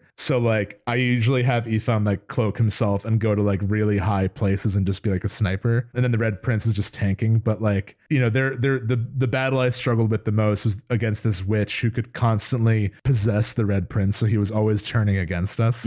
So it's just like even when I'm losing, it's in fun ways, you know? And uh yeah, I I I would recommend this game to anyone who likes role playing games. I, I think it's worth checking out, even if you maybe feel the way I did the first time. Yeah, I, I have also had that kind of nagging feeling that I should go back and check this game out, and I feel like you've you've completely like kind of uh, used the eraser on on the whiteboard in my brain. That's like, yeah, I'll, I'll, I feel like if I went back into it right now, it would be like a completely fresh experience for me, which is really exciting. It is interesting. The the other piece of me that's really excited about checking this game out again actually comes from how into Final Fantasy 12 I am right now. Yeah, because right. I'm I'm so like I, I'm way past where we were when we talked last week at this point, and I'm at the point where I have the full party and everyone has like a billion gambit slots, and and um, just to refresh, gambit slots are your kind of if then statements that allow you to program literally like the the ways in which your party members will react to different encounters. So like for example, I have uh the, the the leader of the party for me is Vaan, who's like the main character. He's like the the kid, you know, who gets whisked on this wild adventure. But his first gambit slot is if an enemy has hundred percent health, then steal from them, so I can steal an item, and then attack after that if they're not hundred percent. And then after that, if if your own health is under thirty percent, then use a potion. And then after that is you know X Y Z thing. Um, and then you also have like the mages. That's like if fire vulnerable, use fire. If ice weak, use ice, and things like that. And I'm so deep into the game now where I have like, you know, 10 gambit slots per each character, maybe not 10, but like a lot of gambit slots for each character. And you also have three sets of gambits that you can assign. And I have maxed out all of those for all of those party members. So I'm like in the headspace now that's like, I live for the complexity. Like I am all Yeah. about it. And I feel like that will maybe lead me into Divinity 2 again. Absolutely, yeah. Even though you're like technically playing as one character, you can actually play as all of them and like you manage all of their equipment and all their leveling and like uh when you recruit a character, like the Red Prince will be like, I'm trained in the ways of warfare. Like he's clearly a warrior, but he's like, I can also do a little bit of magic if you want. so you can like kind of tell him like focus on what you're good at, or actually I want you to play slightly differently. Which is fun because for me, you, you can have three companions and building out the party of four was really actually rolled dice to determine who was going to be my party because I couldn't choose. I love awesome. them all so much. Um, but I'm like, I can't have Fane and the Red Prince because they're both jerks, and I need to balance out the party a little bit. Like I can't have two arrogant princes in my party. But then it's like, and Lohse, she's like really fun and bubbly, but like will randomly get possessed, and you actually have to fight her sometimes, which is like wild. Whoa. Uh, at one point, she's even like, "Do you really want to adventure with me? Like, I'm like actually a liability. Like, maybe this shouldn't happen." And Ifan is like the closest you get to normal, but is also like maybe a hitman. Um, so there's like a lot going on. Yeah. Um, but all this to say, I think like while I'm really glad it's clicking for me, I do think I would guess that Baldur's Gate 3 is going to be a little bit more approachable, even in just the fact that it's like kind of more Bioware y in its approach at like having the campfire and like the relationships with characters. So I'm really, I'm really, really excited to see like what that game does differently. And like the places i just feel like larian is kind of picking up the bioware baton in a lot of ways. I feel mm. like this is sort of like the most exciting approach at these kind of rpgs Yeah. That's Divinity Original Sin 2, which is available on a lot of things. You and I are playing it on Switch, right? Uh, you're playing actually on playing on ps4 Are you playing on PS4? Okay. Um, Yeah. It's also on like iPad and is available on Mac as well. So like, yeah there's a lot of ways to play it. I think it's I think it's pretty good on PS4, but I would say it's like it's definitely made with with like a mouse and keyboard in mind. Or I think a tablet actually would be perfect for it because there's a lot of like selecting and Yeah. menus and stuff. So I wonder if the touchscreen works on the Switch version. I haven't tried that. I should. I should give it that a shot. yeah, yeah, that might be the way to do it. Yeah. But uh, yeah, it's it's awesome. I would highly recommend. Cool. Uh, let's Sick. take a break and talk about uh, the Dreamcast and things that are Dreamcast adjacent. Oh, I'm so excited. Yeah, me too. All right, talk to you soon. Bye bye.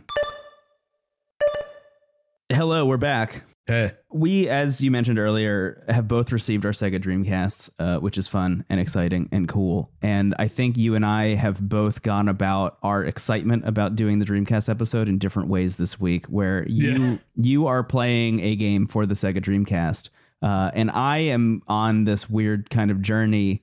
I, I think I would say backwards, starting from the end to get back to the Dreamcast in a way. And the game that I have been playing this week, which I, I didn't tell you about because I, I just thought it'd be funny to see your reaction to it, if I'm being honest. But the game that I've been playing this week is Sonic Frontiers, oh wow, interesting. which is the most recent Yeah. Sonic game, um, which I feel like you and I. We, we brought it up on the show a couple weeks ago, um, d- very briefly, just talking about like the lineage of Sonic and, and 2D Sonic versus 3D Sonic and things like that. And I, I think I, I said somehow offhandedly, like, you know, Sonic Frontiers wasn't really well received. Like, it didn't do super well, like critically or commercially. Turns out that that wasn't true at all. Uh, Yeah. It like did actually fantastically commercially, uh, from what I understand. still divisive critically, but like definitely better than than a lot of the recent 3D Yes, ones. it's sold Yeah. very well. Yeah. I'll say that it sold very well. Um, but you know, you can go read reviews, and they're kind of all over the map. There's some people that are like, "This is great." There's some people that are like, "This has some major issues, and you can't overlook them." And I, you know, that that's catnip for me. I'm like all about games that are that divisive. I think you know, if if people are like really going to bat for something that a lot of people also really dislike, then I'm like, I gotta know. I gotta know where I land yeah. on that on that divide. So I I saw that Sonic Frontiers was on sale on Switch. I saw the Digital Foundry report that the Switch version was like weirdly miraculously great. So I decided to check it out. Um, while it was on sale. And if you don't know what Sonic Frontiers is, I think the thing about it, and and one of the things that put a lot of people on edge and maybe on the side of like, I'm not going to like this, like people made their minds up about it even before it came out. I think honestly, me included to a certain extent, is that the reveal of it was once we actually knew what it was because there was like a tease that there was a new Sonic game coming for a long time, but then there was like an official trailer and it was like this is coming really soon, and here's what Sonic Frontiers is. It looks almost exactly like Breath of the Wild, but they put Sonic in it. Like that really is the vibe. And as you and I have talked about a lot over the past couple of years, I guess at this point, but there are a lot of games that take inspiration from Breath of the Wild, but like don't understand why that game is good. Um, there are a lot of things that are like, oh yeah, it's climbing towers. Climbing towers is the reason that Breath of the Wild is good. It's like, well, right, no, or hand gliders. yeah, or yeah, the, yeah, you could jump off of a tower and use a hand glider, and that's why that's why that game is good. It's like there's more to it than that, obviously. So I was a little bit on the back foot with Sonic Frontiers, being like, I don't, I don't know if that makes sense to me because for me, someone who has only been hearing about this stuff secondhand for like ever, really, like since the era of Sonic 06, I've only been really hearing about this stuff like secondhand. I felt personally like I hadn't heard anyone really go to bat for the Sonic team having actually figured out how to put Sonic in 3D space. Like that that to me is the bigger hurdle is like I don't know if anyone has figured out how to take that kind of speed that Sonic is supposed to have and make it feel good in a in a space where I'm able to move in X, Y, and Z dimensions. And that was the bigger thing for me was like, okay, you still haven't figured that out and you're going to make it an open world. Like, I don't know. I don't know if that's the move really. Uh, also, these games are like trying to include combat in them, right? Like even going all the way back to the original Sonic Adventure on the Dreamcast, like, you know, you have the button that allows you to like home in and like dash into somebody or like punch and kick or whatever. And all of that stuff just felt like you haven't figured out basic movement. Why are you adding combat to this yet? You know, to me. Um, but I, I, I thought to myself, I'm going to step back from this because I definitely have a lot of biases here. Growing up with Sonic, kind of falling out of love with playing Sonic, enjoying Sonic Mania a lot a couple weeks ago when you and I talked about it and being like, I really need to like recalibrate myself around this franchise. I said, let me go to this one that a lot of people really love and see how pe- see how I feel about it. Yeah. And just to level set, I don't I don't think it's like great. I'm not I'm not like in love with it. I'm not like this is incredible. But it is like it is it is good. It is a good video game and I am enjoying my play with it a lot and I've played more hours of it than I really would have expected. Like usually when you and I bring a game to the show, I, I think we've played at minimum like an hour or two of it usually is kind of our like threshold, I would say. Yeah, it depends, but usually like it's like, like in the case of like Advance Wars, I'm probably like a couple hours in. Divinity, it's like I don't even know. yeah, that's what I mean. though. I think like the bo- the bottom threshold for us usually is like an hour Right, or two right, hours, right, and that yeah. was that was my plan with Sonic Frontiers. I was like, I'm going to play like an hour or two, get a feel for it. First impression kind of thing. Yeah. Exactly, yeah, and I'll come back to it later if I get further in. I have played like five hours of this game already at this point. I can't stop Nice. playing it, and I keep thinking about it, which I think says a lot. Yeah. I just to get it out of the way because there is the one glaring issue with this game that I think is the reason a lot of people dislike it. And actually, having gone back and read a lot of the reviews more in depth, this is what people call out. Even the people who like the game are like, you can't overlook this. They have figured out movement for Sonic in 3D space, and they have figured out an open world, and all of that I'll get to, and it's very cool. Unfortunately, it doesn't always work in tandem with itself and very frequently you will be like riding a rail or you know fighting an enemy or something and just fall off the edge of the world because they have you know bottomless pits at the edge of the world and then you'll just die and need to respawn and start wherever you were again and for a game that is all about the flow of movement and and you know just kind of like living this power fantasy of like I'm Sonic in a full ass sandbox and I can do whatever I want and I'm like super powerful. The moments in which you're like living that dream and then just like fall to your death in the stupidest way possible is really upsetting. In the exact same, it's wild. It's the exact same way I felt about Sonic 1 and 2 when we talked about it a couple weeks ago when talking about Sonic Advance or Sonic Mania is when I went back and revisited those games, I feel like the power fantasy of Sonic the Hedgehog is I can run as fast as possible and sometimes I'm running as fast as possible and the level designer has decided to put a bottomless pit in front of me and I just run into it because I didn't know that that was coming. right. But they did and they were like, "Oh, you should have anticipated that. I guess fix it on the next run." It's like, "Well, I had the shitty experience now though, unfortunately." Yeah, right. And I'm having that a lot with Sonic Frontiers. What's different here is that it's not a level design quirk. It's literally just like the game design quirk. It's like, unfortunately, because so many of these experiences that you're you're having throughout this world are set precariously over the edge of a bottomless cliff, you're gonna fall into the bottomless cliff a lot, and it's gonna fuck you up. Or you're gonna lose all your rings and all your progress, and have to load from the from the last save, and that's a little bit of a bummer. So just getting that out of the way, I think if you if you can overlook that, or if you can tell yourself like this is gonna happen and it's fine, and you just need to like put up with it, I I think that they have figured out Sonic's movement in a 3D space. I think th- this game just feels impeccable to play. I think setting it in an open world specifically is the key that unlocks that. And I'll, I'll be interested to see if I still feel that when I go backwards and play some of the other Sonic games because I, I definitely want to get to at least Sonic Generations, which seems to be the one that everyone is like, this is when they got it. Like, this is the one that's like really good. So I, I want to see if that's the case.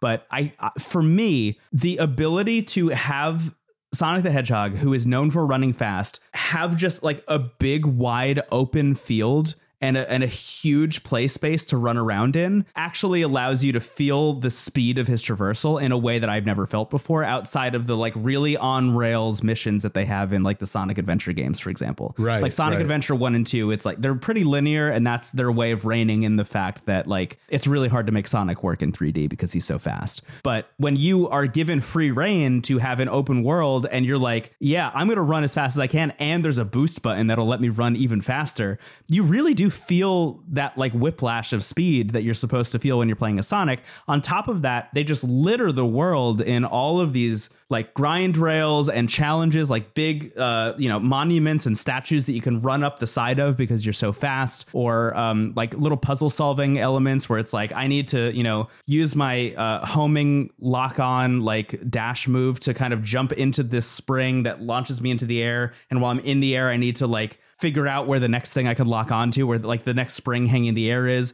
and then use that. And you're kind of like uh, essentially platform puzzle solving your way around this space as well. Um, the game, I would say, in terms of its actual flow, is like uh, kind of confusing because it seems at least where I'm at in the game, the move seems to be that I'm just like unlocking characters here and there, and I'm also unlocking more of the island and more of like the play space, and that's fine by me because that's kind of where I'm having the most fun. Every once Yeah. in a while, though. You will also defeat these kind of bigger enemies that drop these cogs that you can use to place into like totems, I would say, that teleport you into just like classic Sonic Adventure and Sonic Adventure 2 levels. Oh, And- interesting. and having that experience with this freedom of movement, I think is really fun. The thing that they've really nailed for me about those segments in particular, it feels a lot like um it feels a lot like Super Mario Sunshine specifically, where like you would have, you know, those big open levels in Super Mario Sunshine. Every once in a while you'd have those challenge levels the ones that were like floating yeah. in space, where it's like, oh,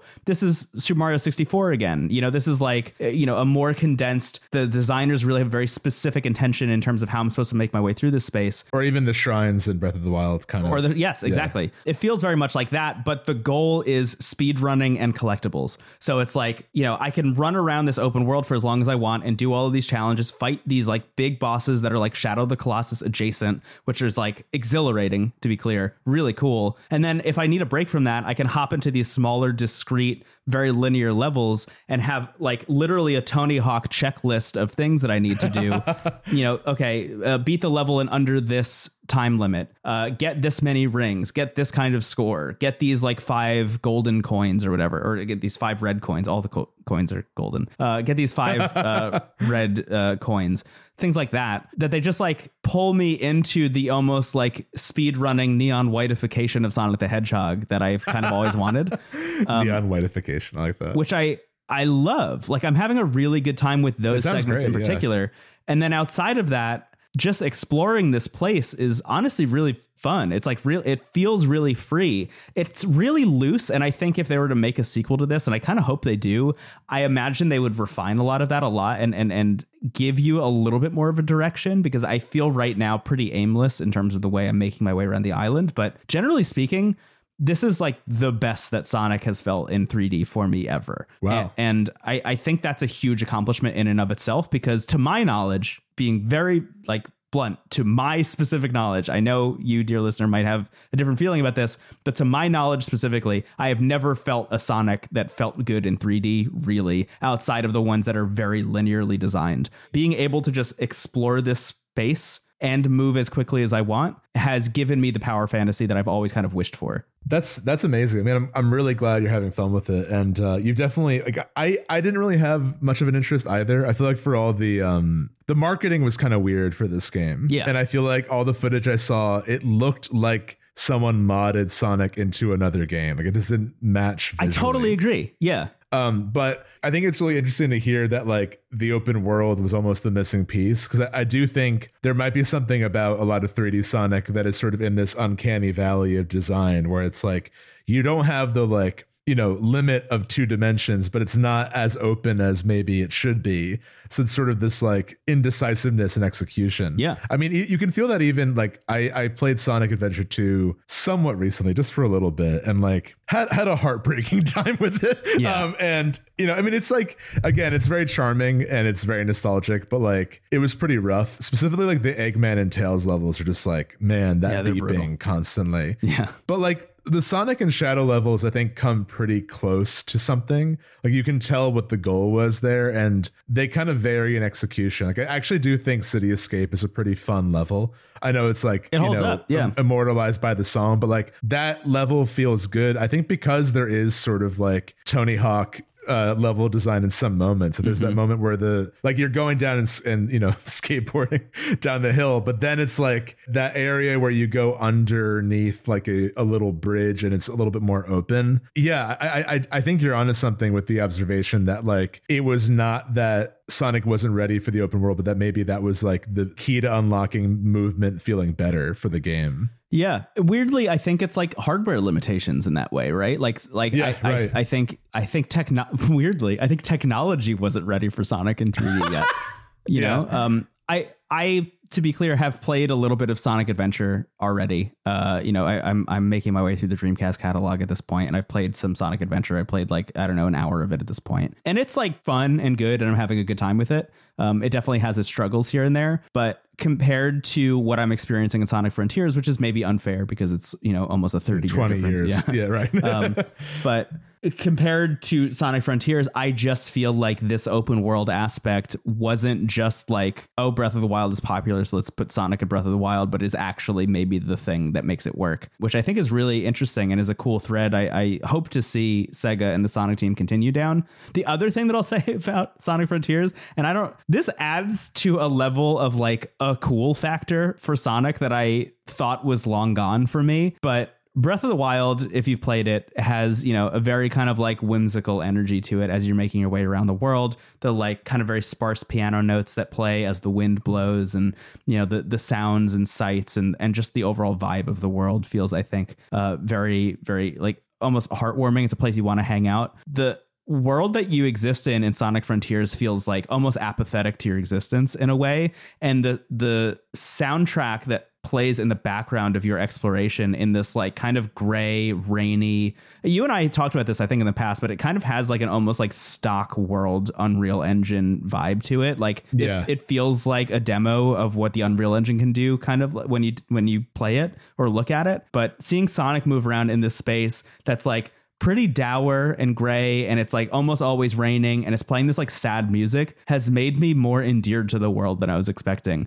There's something Interesting. there's something about the the like apathy of the island's existence and like the ruined nature of it all that is making me more compelled to explore it and check it out. I haven't I haven't quite put my finger on like what that is yet, but I will probably play more. Maybe I'll report back on that. Th- that's the thing. I, I remember seeing this on Twitter a lot, and I and I have to agree with this sentiment. I forgot who said it, but I saw it pop up every now and then, and it was this idea that like a Sonic open world doesn't have to be like a big open plane. That's something that we talk about a lot too, where it's like going back to what you pull from Breath of the Wild. Like you you can make an open world game that isn't just this big open field or like mountains Yeah. and stuff. And I feel like for Sonic, I mean, I would love to see an open world game that is like in a big city, you know, or Yeah, like that is in not? sort of like a more fun and colorful setting, kind of like a Hi-Fi Rush or something. Yeah. But I mean, it sounds like this game is very much a proof of concept, and I hope they kind of play around in this type of Sonic game. Yeah, I will. I forgot about this. The the one thing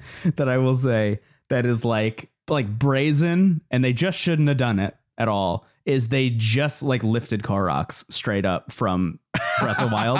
there are these there are these little guys. I forget what they're called, but they it also starts with a K. Uh, There are these little guys that look just like Koroks, and they're hanging out all over the world. They're not. You don't have to like solve puzzles to find them like you do in Breath of the Wild, but they're just hanging out, and you need to find them and collect them, and then give them back to like the elder version of them. And when you do that, he he gives you upgrades. It's like exactly the same as Breath of the Wild. Just like if you had removed that, I would have been like, I get the Breath of the Wild comparisons visually, but you know this game is like going after something and doing something different. But then as soon as you introduce like, oh, that's just literally Koroks with a different proper noun, uh, yeah, I'm out. You know, Yeah, that's Uh, like Wild Hearts having the same skinning animation. It's like we get it. Like you don't have to. Why? Why is this one to one? Exactly, exactly. Yeah, Yeah. It, it's just one of those situations where I, I wish I could like really go to bat for this not being just like super Breath of the Wild inspired, but clearly it is. Um, Yeah. But all of that said, I I really do think the game is going after its own thing, and I I, I think it speaks to me to be a brighter future for what Sonic can be in 3D. Like it, it- to me, this feels like an aha moment, like a light bulb turn. Yeah.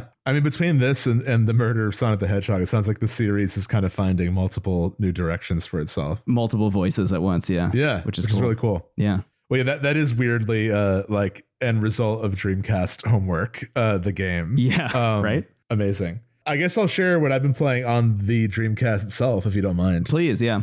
So I've been playing Marvel vs. Capcom 2 uh, on the Dreamcast. This is one of my favorite fighting games, and uh, I haven't played it in many years, so I was like also a little nervous to be like, is that still true? was it a lie all along? But no, it's it's still incredible. Where did you play it uh, originally? Yeah, so my friend growing up had it on PS2. So it's worth noting this game was originally in arcades. Then it got brought to the Dreamcast, which was, you know, one of the selling points of the Dreamcast is like you can play arcade games at home. So a lot of arcade games that Sega owned went to the Dreamcast. But then eventually it got also ported to PS2 and like that generation of consoles. So I played it a lot growing up with my friends on PS2. And then my one of my friends got a Dreamcast and we played it there as well. And then it was also on Xbox Live Arcade in the 360 era. And that was around when 3 was out and and Marvel vs. Capcom 3 was a big deal. Like for me at least. But it was also like that alongside Street Fighter 4 was like a, a very interesting era for fighting games. Um, and I remember getting really into 3, but I always just preferred 2's atmosphere and art style. So I remember I played 2 a bit online and just got absolutely destroyed. Because Mm-hmm. at that point, if you're playing 2 online, you're playing against people that had been practicing for over a decade, Right. even back in the 360 era. Yeah. But I just loved it. I, I loved the music. I loved the art style. It's also really surreal to think about this game and play it now and enjoy it still. And like, this was of a time where like IP collaborations were kind of exciting and not like really tiring, you know, like Right. and I think it kind of happened with fighting games first because inherently they are a celebration of character. I just remember like I, th- I really think Yoda in, in Soul Calibur was the turning point where it went from like Mm, really exciting to like uh I feel a little sick. yeah. But there is, I, I- think, what really helps with Marvel vs. Capcom is that like the universes of Marvel and Capcom are really complementary. Like, if you weren't familiar with all the characters and just saw them all side by side, which you do in the game, it is sometimes hard to guess who is from what. Like, there are multiple Marvel characters that I assume are from Capcom. Like, eventually, you you see that it's like all the characters on the right are Marvel and left are Capcom. But growing up, I'm like, Shuma Gorath is Marvel. I just assumed that was like a Castlevania villain or something. I know it's not Capcom, but you know what I mean. Uh, Yeah. So I think this game one embodies like a nostalgia for for that time when like these types of games were special and rare. Like Kingdom Hearts, even I would say is another example of like that's so wild that Disney would partner with Square and Goofy is fighting Sephiroth. Mhm. Um, but it's also just like I keep thinking about the conversations around character balance when I play Marvel vs. Capcom 2 because this is a game that is so dedicated to maximalism. Like every match is 3 versus 3. There's this jazz soundtrack that is completely disconnected from anything happening visually, which I love. Yeah, Um, I booted this game up for like five minutes, and I forgot the I, f- I forgot what the the character select song was like. Oh yeah, you it's brought it up in our our bonus episode about video game soundtracks way back when, but I, I it was like a jump scare to hear that again.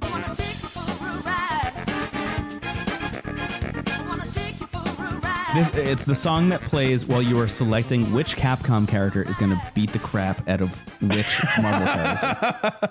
but yeah so i i i've also been playing a lot like um the way the game works on like a single player mode is you can play you know training or arcade mode pretty traditional.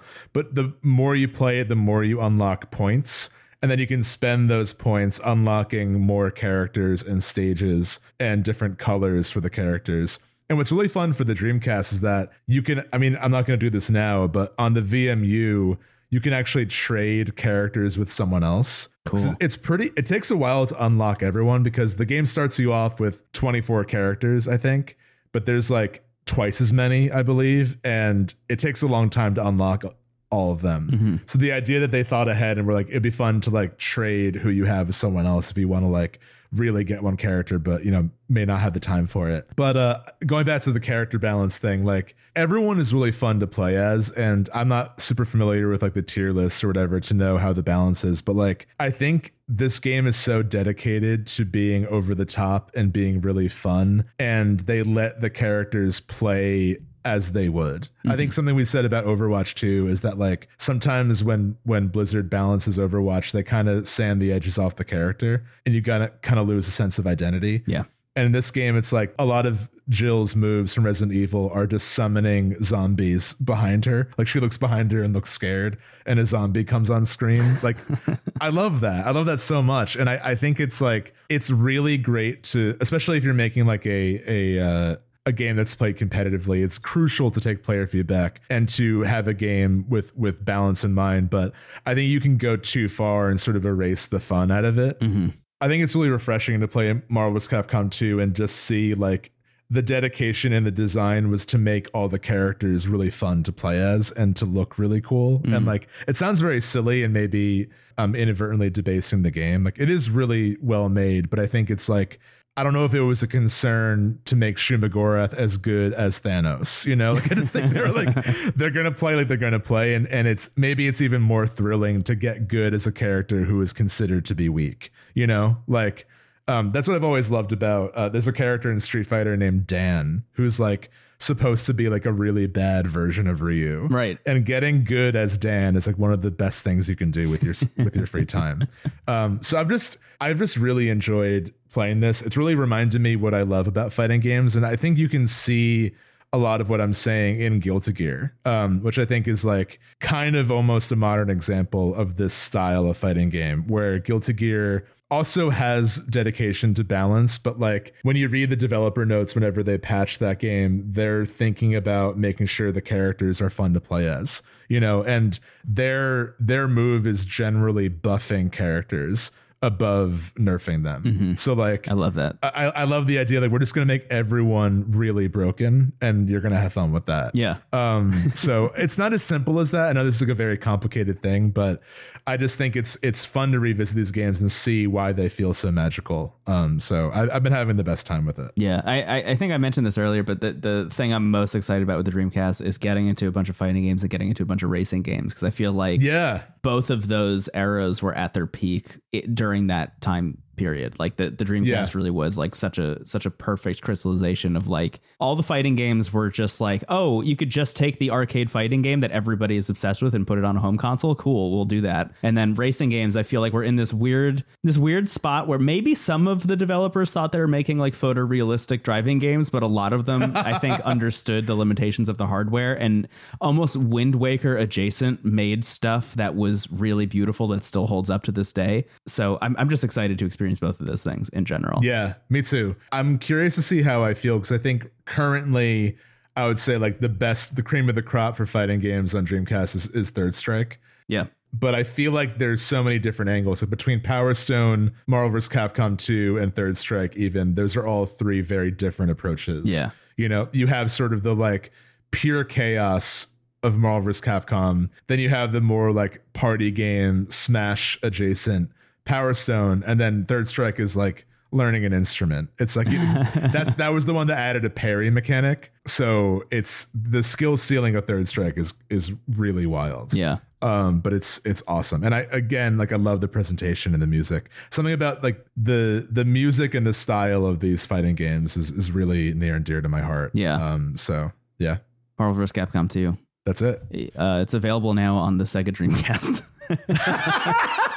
i yeah i uh it- unfortunately this is also a game that's pretty hard to find for you know obvious reasons. I Yeah. think it's probably a nightmare to like port even. Um but uh yeah it's it's a blast. My team currently is jill chun-li and venom if you must know oh. Venom's attitude in the game is funny. He always goes, "Hey!" whenever he comes in, Really? which I like. Yeah, Yeah, there was there was an era of Venom uh, in the comics that was like almost slapstick, which I really appreciate. Uh, yeah. This feels like slapstick Venom, yeah, for sure. I love slapstick Yeah. Venom, uh, and uh, hey, they've been nailing that with the Tom Hardy movies, also. Yeah, it feels like full circle. Yeah, exactly. Yeah, uh, Ven- Venom isn't always this big hulking, scary thing. Sometimes he's just a, a goofball, which is great. Yeah. He one of his victory poses is he stands with his arms crossed, and the the suit jumps off his back and like taunts the the loser. Oh hell yeah, Um, that rules. It's so cool. yeah. Okay, I'm excited to play this game more. Thanks, Venom. Thanks, Venom. See you soon. Should we wrap it up? Yeah, let's wrap it up. I just we've had so many sections in this episode. I'm like, well, what's next? What do we got next? I played Rugrats on PS1. You want to talk about books we're reading? Yeah, actually, I'm I, I've been reading Chainsaw Man, Oh, nice. uh, I, which I started a while ago, and um, I'm on chapter like 35. So I think there's like 90 chapters out right now. But uh, I started a long time ago and then fell off. But I've been pulled back for whatever reason. It's it's a it's really wild. yeah, it's great. I watched the first two episodes of the show and I really liked it. Uh, Show's great too. Uh, that was actually the incentive because I watched a couple episodes with some friends. And uh, what's cool is like so far at least, like again, I'm I'm 30 chapters into the manga and four episodes into the show. Um, the show takes longer on certain beats, which I think pays off. They definitely treat it like an adaptation where they're they're doing different things with certain scenes in the anime it's great. Which is awesome. Yeah, because I, I had that with, with Jujutsu Kaisen, which I also love, which is also like a you know very popular new show. I watched the whole anime and loved it, and then started reading the manga, and it's like one to one, which isn't a bad thing, Mhm. but it made me less likely to read more of it. Because I'm like, this is even like the throwaway gags are like panel by panel. Yeah. So it's cool to see that level of dedication, but I I'll probably end up watching and reading Chainsaw Man because they're doing it a little bit differently. Mm. Um, so also reading Delicious in Dungeon, which is an incredible manga that I highly recommend, and that's getting an anime I think this year, uh, which is exciting. Yeah, I, th- I think you and I are both getting our favorite manga turned into anime this year. You're, get- Yeah. you're getting that, and I'm getting I'm getting Blue Box. Yeah, which I'm Nice, yeah. stoked about. Uh, I think I think that has the potential if if they take the the Chainsaw Man approach of letting beats linger longer that has the the potential of being like a romance masterpiece anime, which I'm Yeah. really excited about. Yeah. I'll just I'll sh- while we're talking about books, why not? Uh, I'll shout Yeah. out a book that I just finished reading, and I'm reading the sequel called Vita Nostra, um, which is a uh, fantasy kind of a dark fantasy book uh, that was released, I think, in the Ukraine years and years ago, and got translated recently. Um, that I truly I don't want to say anything about. Uh, just go in and read it. It's it's pretty dark. Just a heads up. It gets into some like pretty troubling themes. Uh, but if you liked Lev Grossman's The Magicians, then this is a book for you. Also, it has elements of like House of Leaves and stuff. I mean, it, it's like it gets really bizarre. It it does my favorite thing in any media, which is the more of it I read, the less unhooked from reality I felt like I was. Like I feel like the book made me dissociate, um, Yeah. in a good way. So check out Vita Nostra. It's really good. It's a very cool book. I'm so dreamcastified that when you said House of, my brain went the dead. Like this immediately, I was like House of It's the Dead. it's almost exactly like typing of the dead, but as a book. It's really interesting. Why read books when you can type them out and typing of the dead? Yeah, you can make your own books. Did you know that? they have this cool thing called Anyway. Google Docs. Thank you for listening. Into the Cast that Online is your place for everything relating to the show. If you like the show, you can share it with a friend, review us on Spotify or Apple Podcasts. If you really like us, you can support us on Patreon. I don't know if we have a hard date set yet, but we did record everything uh, for the Dreamcast prep episode with Chris Plante. I'm really, really happy with how that episode came out. So that should be shared, I think, by the end of the month, right? Probably, yeah. for patrons. Also, we had to reschedule when we're recording the Metroid Prime bonus.